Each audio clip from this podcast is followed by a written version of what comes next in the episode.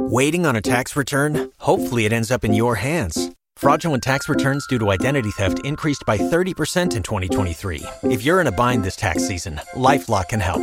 Our US based restoration specialists are experts dedicated to helping solve your identity theft issues. And all Lifelock plans are backed by the Million Dollar Protection Package. So we'll reimburse you up to the limits of your plan if you lose money due to identity theft. Help protect your information this tax season with LifeLock. Save up to 25% your first year at LifeLock.com slash aware.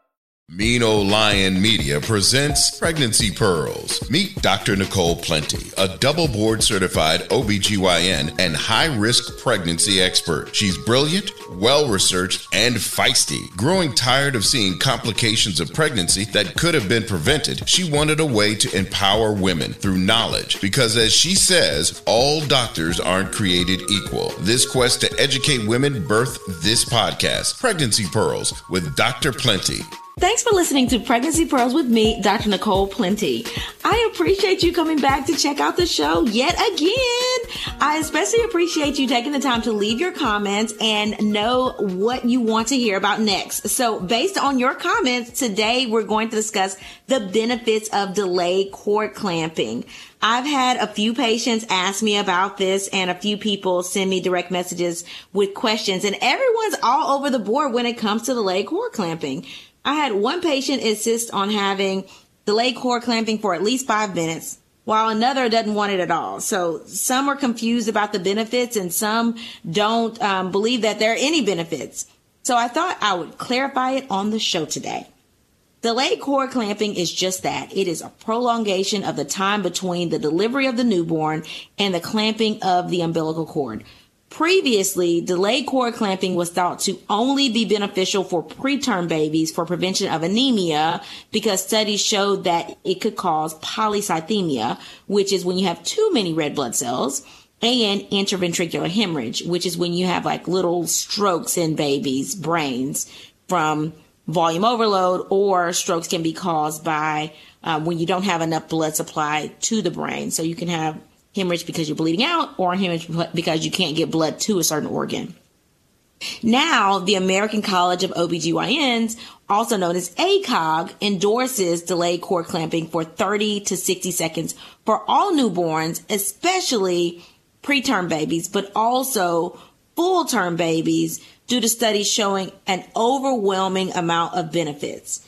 So here are the benefits there's improved transitional circulation, meaning circulation of uh, placental blood to the baby, better establishment of red blood cell volume, and that does not mean that the baby has too many red blood cells, but just enough blood to prevent anemia of the baby.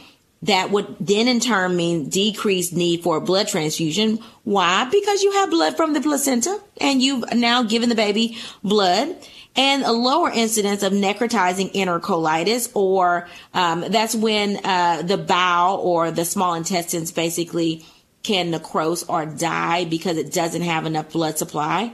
And you also have a lower incidence of intraventricular hemorrhaging or strokes in the brain. We do know that delayed cord clamping is more beneficial for preterm babies than full term babies, but we also know it's not harmful for full term babies. And we also have those benefits for full term babies as well. However, if your baby isn't stable at the time of delivery, this could be the reason your physician or your midwife chose not to delay cord clamping. Now that you know a little bit more about delayed cord clamping, let's go through some cases and discuss these things and break them down.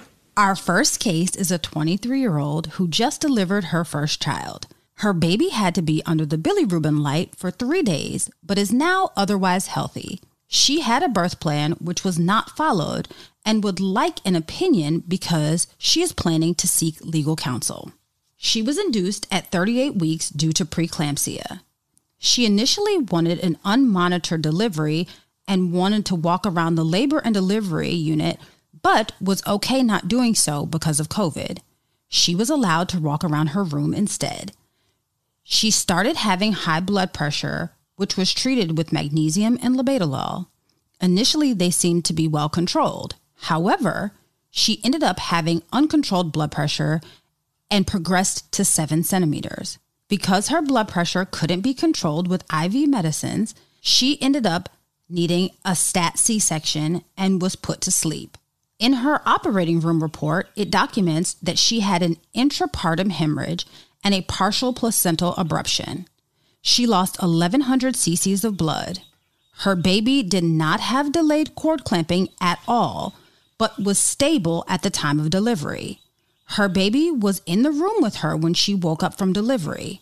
The next day, her baby needed to be under the bili light. She wants to know if delayed cord blood clamping could have prevented her baby from being anemic. Ooh, okay, so let me take this case apart. So, one, I'll say this any type of legal question or legal case, either you need uh, an expert physician to review your entire case to give you a full picture of what was right or what was wrong. I can act as an expert, but I would need your entire case. So I'm not going to be able to give you a complete, total picture of what you're looking for. But I will give you my opinion based on the small snippet that you provided. So I'll break down what you've given me and I'll give you my uh, professional opinion based on that. So you deliver your first baby. Great. Congratulations. I'm glad you had a he- healthy baby. Your baby had to spend three days under the bili light, but is otherwise healthy. That in itself is a feat because you had 38 week delivery and you had a had preeclampsia. So that meant that your baby was healthy. After three days, your baby went home. That in itself is great, right? being under the bili light is actually very, very common, um, especially if you had a stat C section and a placental abruption, which probably meant your baby was anemic because the placenta separated from the inside wall of the uterus which meant that there could have been loss of blood from you, from the maternal side. And because the placenta separated from the uterus, the baby probably didn't get adequate blood supply because the placenta wasn't working. Okay. That also could have been why you needed a stat C section. I would have to read more about your report to see exactly what happened as to why you needed a stat C section. Okay. Because you were induced with preeclampsia, unfortunately, your birth plan goes out the window. Okay. All the time I see people with birth plans. We try as physicians to honor birth plans as much as possible. It is your birth experience and we want you to have walk around um, and have a walking epidural if we want if you want we want you to not have an epidural if you don't want an epidural you, we want you to labor in the tub if you want to labor in the tub we want you to have music playing if you want to have music playing if you don't want pitocin hung we don't want to have to hang pitocin but when you have preeclampsia we have to step in because we don't want anything to happen to you and we understand that it's your right to have your own birth experience. But our job as physicians is to get you safely through the birthing experience and to get your baby safely through the birthing experience. And preeclampsia is not normal. Okay. And when you're asking your physicians to do something to allow you to have a very natural process with something that can naturally cause you to have devastating results, we have to step in and make sure that you're safe. So that's why an unmonitored delivery with preeclampsia can be devastating. You could lose your baby. You could, um, you know, seize and develop eclampsia, which is when you have a seizure during pregnancy. It can be devastating. I do have an episode and a YouTube video on preeclampsia. Go watch those videos. Okay.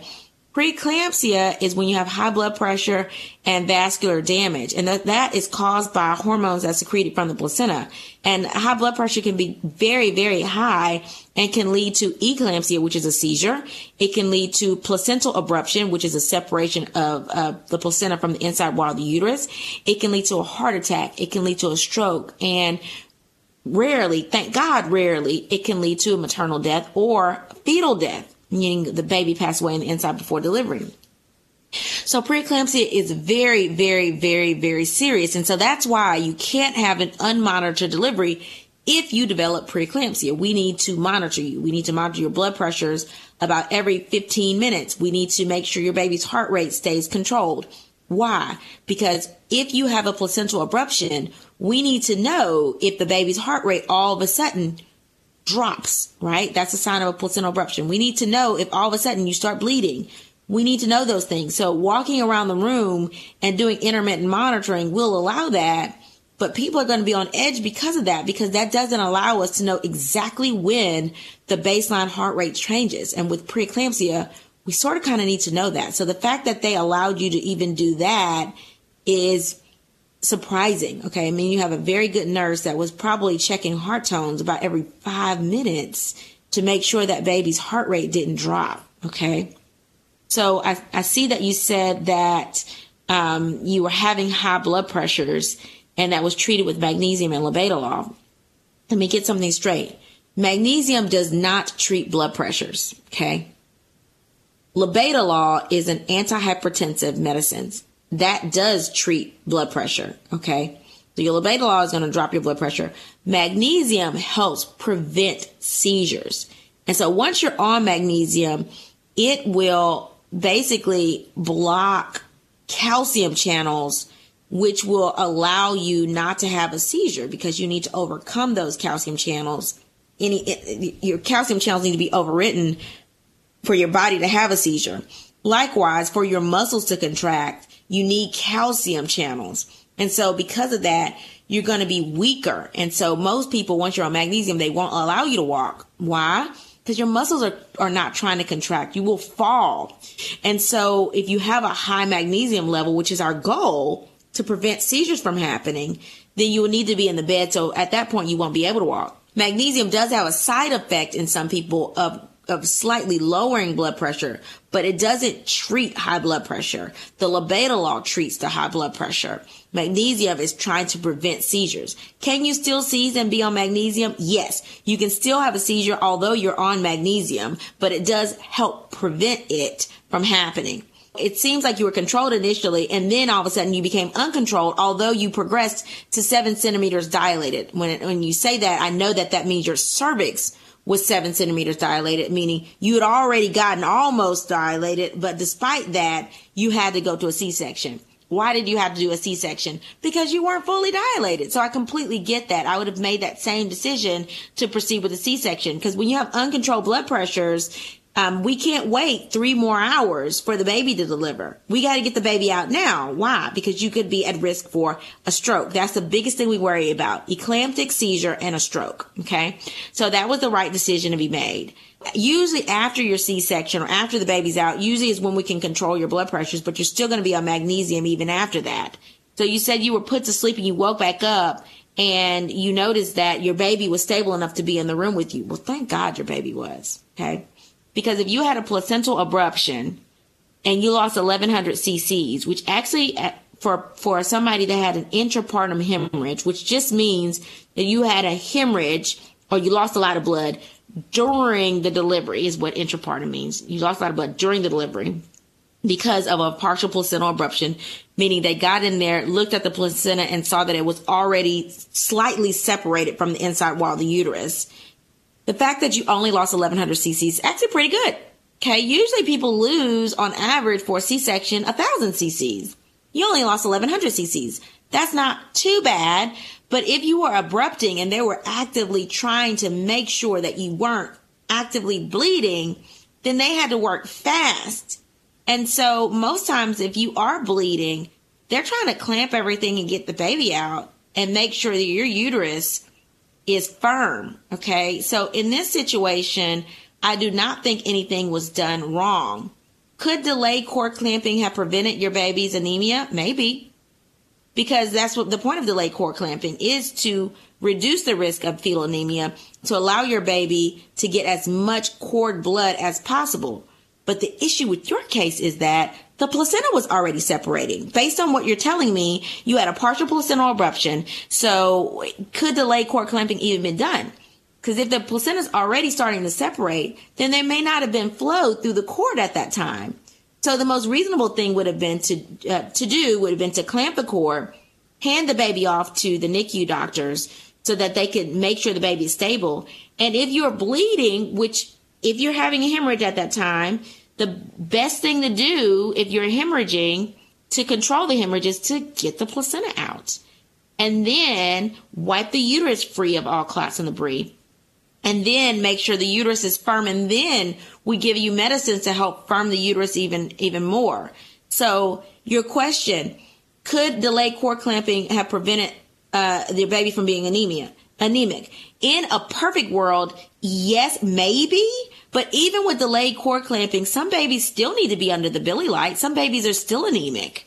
And in a perfect world, um, we would not have had a placental abruption. So you had a placental abruption at that time. So I don't even know if it could have been possible.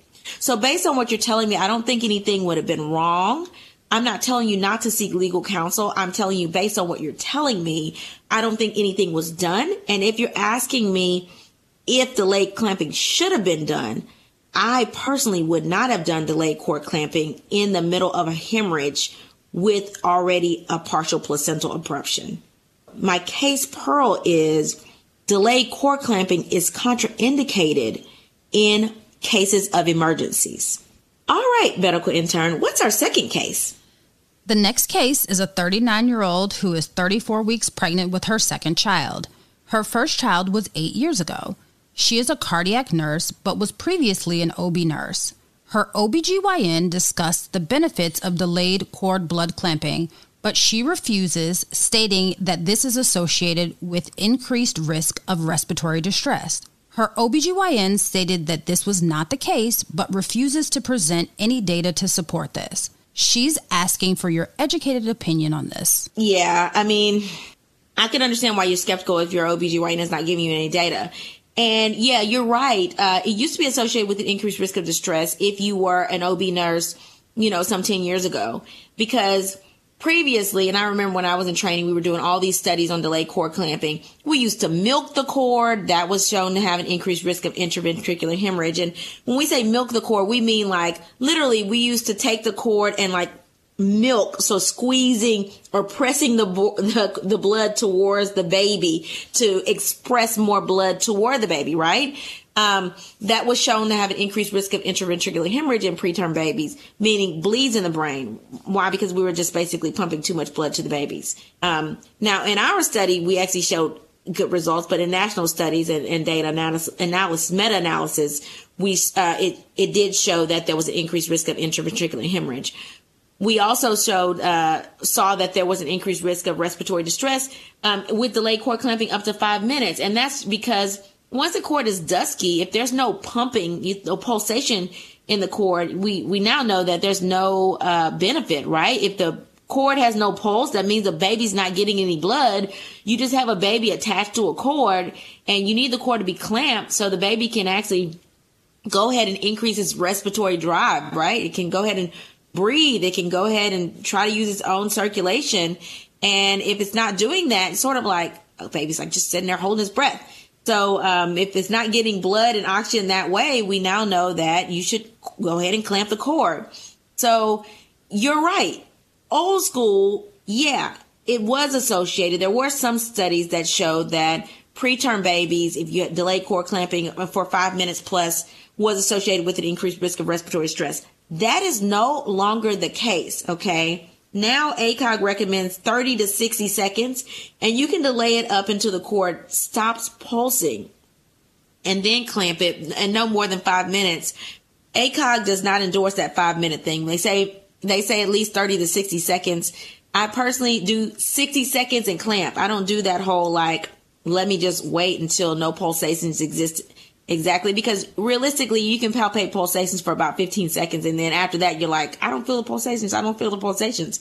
So I definitely time at least 30 seconds and clamp at 60 because you do want to make sure that you're going to ha- go ahead and start delivering the placenta. I mean, usually um, after about two minutes, the placenta is going to start separating. You, the mom is going to start bleeding. So it's a fine line between getting blood to the baby and making sure mom doesn't start bleeding and making sure mom is stable. But your OBGYN is absolutely right. Um, there is data. If you go to ACOG.com, um, that's the ACOG or the American College of OBGYN national website, you can pull up patient resources on delayed cord clamping and it is now recommended to delay cord clamping for at least 30 to 60 seconds. You can find it there, I promise. Um, and so that's recommended. Now, also, if we don't delay cord clamping, we have to document a reason why. That's how much is recommended. We need to document a reason why we don't delay cord clamping. yes, believe your OBGYN. I'm sorry they did not take the time to give you the data or give you information or at least email you information because it's it's out there. And I know that you're a cardiac nurse now, um, and of course you're going back to your your OB train of thought that was a couple years ago. But you know, medical knowledge doubles every five years, so go to ACOG.org, um, excuse me, ACOG.com, and so you will find that uh, that data there. All right. Um, oh, and the case Pearl. Previous studies with delayed cord clamping for five minutes showed an association with respiratory distress. That is true, and this is no longer the case. Delayed cord clamping is recommended for 30 to 60 seconds. All right, medical intern, any email cases? Yes. This one says, Dr. Plenty, I'm 41 years old and I'm 31 weeks pregnant. At my last visit, my OBGYN mentioned cord blood banking as well as delayed cord clamping. Are these the same thing? My last child was 10 years ago, and I don't recall my OBGYN discussing either of these things. Um, so, no, those are not the same thing. Okay, so delayed cord clamping is just that.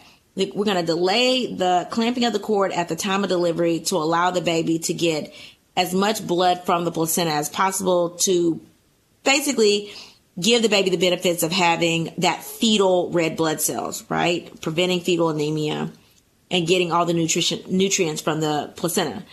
Cord blood banking is when we actually take the a sample of cord blood, and you can also uh, take a, a tissue of cord, and you're going to bank that, and you're going to bank that for the benefit of the baby or for other babies you may have had in the future, uh, in the past, or future babies.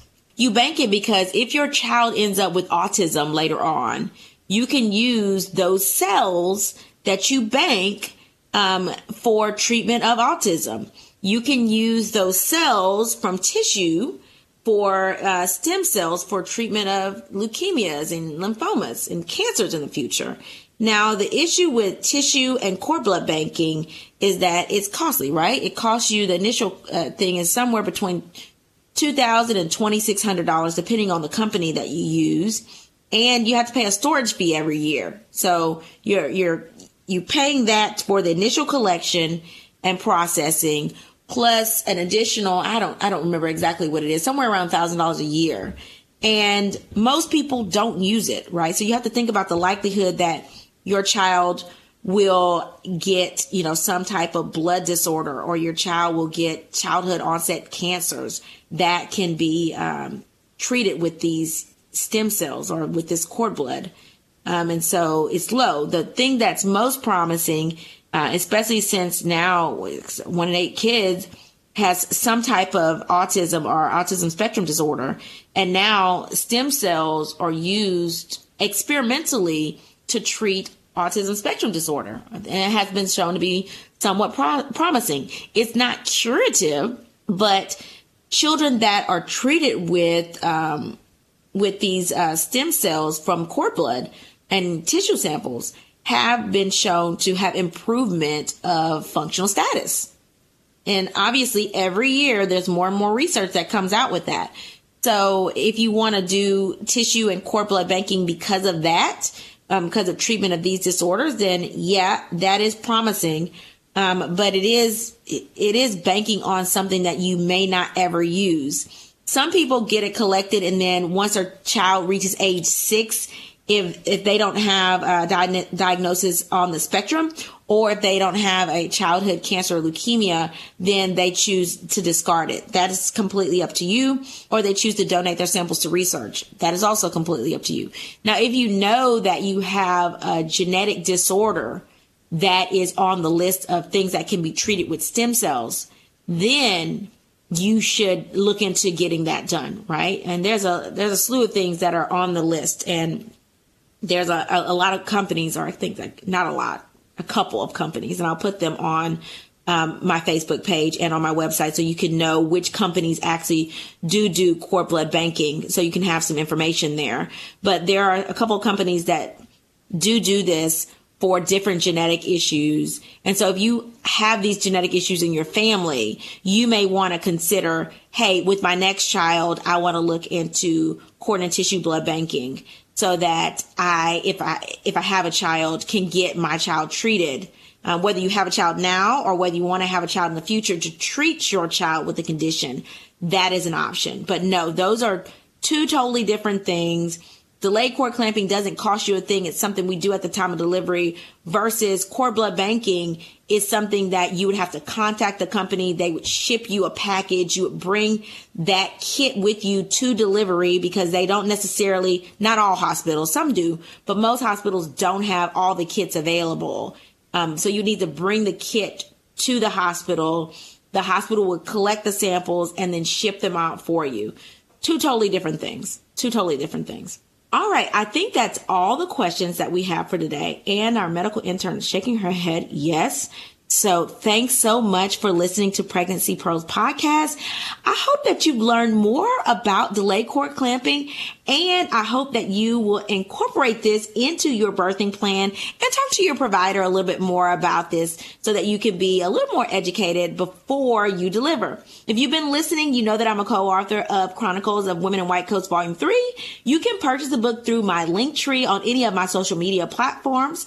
And thanks to everyone who has purchased thus far. I super appreciate you guys posting pictures and sharing them um, to my Facebook page. Um, I love to see them. Um, and some of you even send me DMs and text messages. So I, I really and truly appreciate it. Um, if you or someone you know has had a pregnancy complication or unique pregnancy situation, let me know about it. Email me at pregnancypearls at gmail.com to hear your topic or case discussed on one of our podcast episodes. Also, remember to follow me on Instagram at pregnancy pregnancy underscore pearls and Facebook at pregnancy pearls. Make sure to also subscribe to the YouTube channel at youtube.com forward slash pregnancy pearls with Dr. Plenty for more quick talks about pregnancy complications. In closing, remember to advocate for yourself. You are your biggest advocate and no one knows what's going on with your body except for you. Thanks for listening.